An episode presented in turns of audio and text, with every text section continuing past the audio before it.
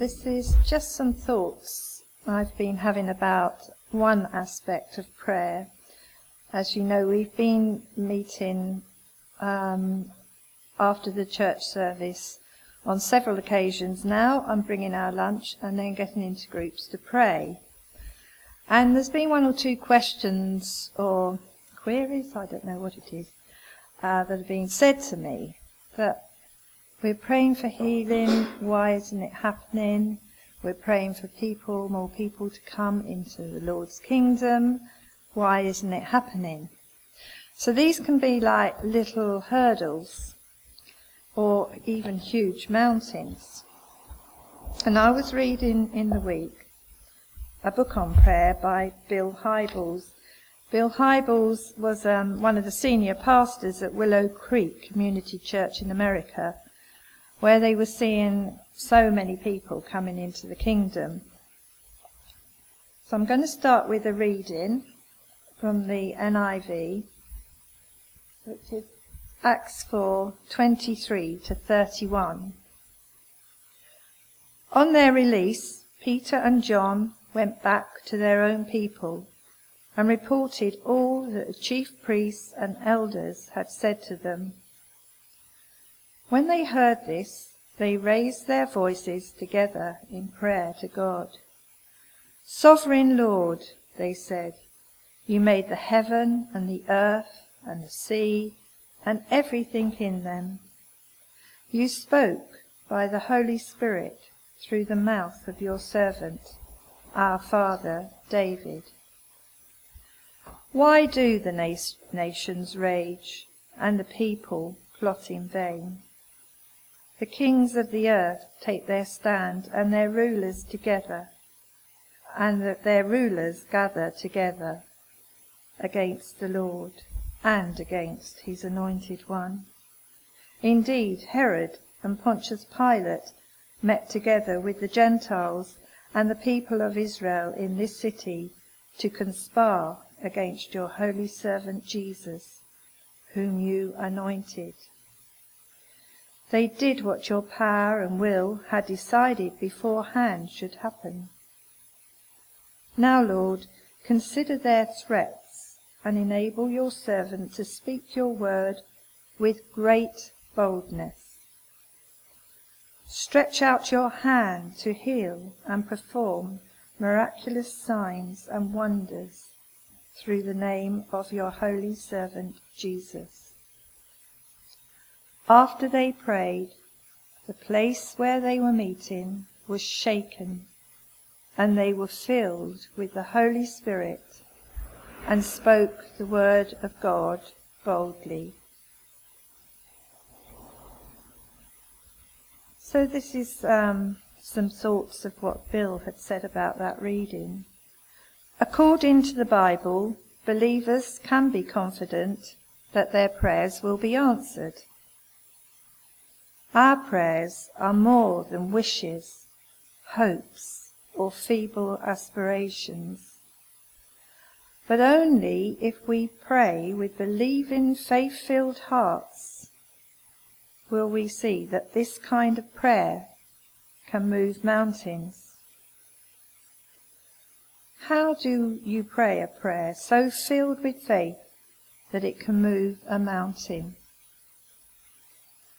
By shifting the focus from the size of your mountain to the sufficiency of the mountain mover. So I say that again.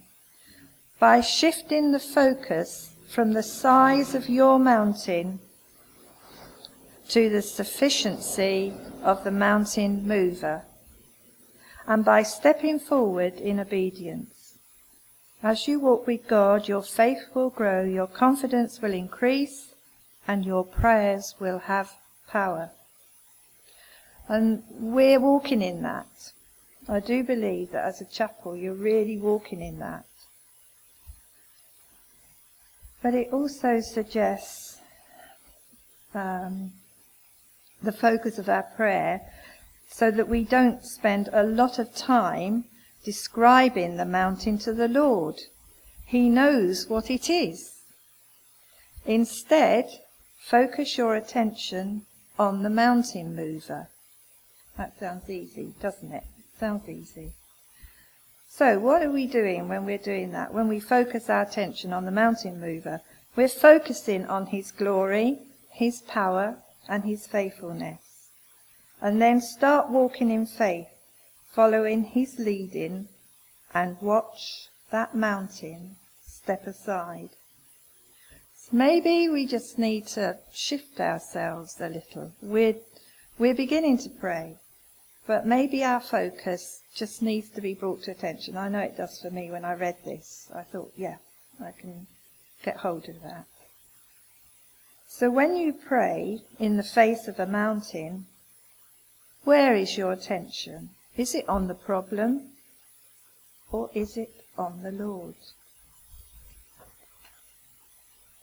Is it on the solution that you're praying for or is it on your own inadequacy? And I think we all struggle with that a bit. We don't feel worthy. We don't feel we have enough power. Um, we feel our faith is lacking. So, what mountains has God moved for you in answers to prayer? Just leave that with you to think over. Now, I'm sorry, I'm going to use a personal example, and some of you may have heard it. But our fourth son, we're really rejoicing, has returned to the Lord after 10 years. For 10 years, I have been praying a whingy prayer, if I'm honest. I've been praying to the Lord, saying, Oh, Lord, when's he going to return to us as a family? When's he going to return to the fold? I, you know, I just don't know how to pray to you, but I just want him back. And then a few, well, maybe last year, the Lord said to me, Stop that prayer. I want you to start rejoicing for the day he returns. And there was the difference. So, up to recently, I've been saying, Lord, I really look forward to the day when he's back in the fold with you. I really look forward to rejoicing in that day. And he came to the Lord. He came back to the Lord. So there's my little effort at changing my prayer around. And then, I think it was last week, maybe the week before, they go so quickly, when we got together to pray, one of the um, five areas which I was involved in was a question Is it time to pray for the whole church to be awakened? No, it is time to pray for the whole church to be awakened, sorry. Yeah, that sounds good, doesn't it? Of course, it's time to pray for the church to be awakened, but awakened to what? And we started to unpick it. And we thought, well, if the church is asleep, why is it asleep? Is it because it doesn't know how to pray? We went on that line. And we asked the Lord to reveal to us how to pray for the world, because I don't think we fully know what is going on out there. Um, we know that there's sex and there's um, pornography and there's addictions to drugs, alcohol, gambling, all sorts of horrid things, but nothing that wasn't happening when Paul was preaching in Ephesus, particularly. That town was rife with all those things, and yet he saw the kingdom of God coming in. So maybe we need to look a bit at more what's going on. I don't know how you find out.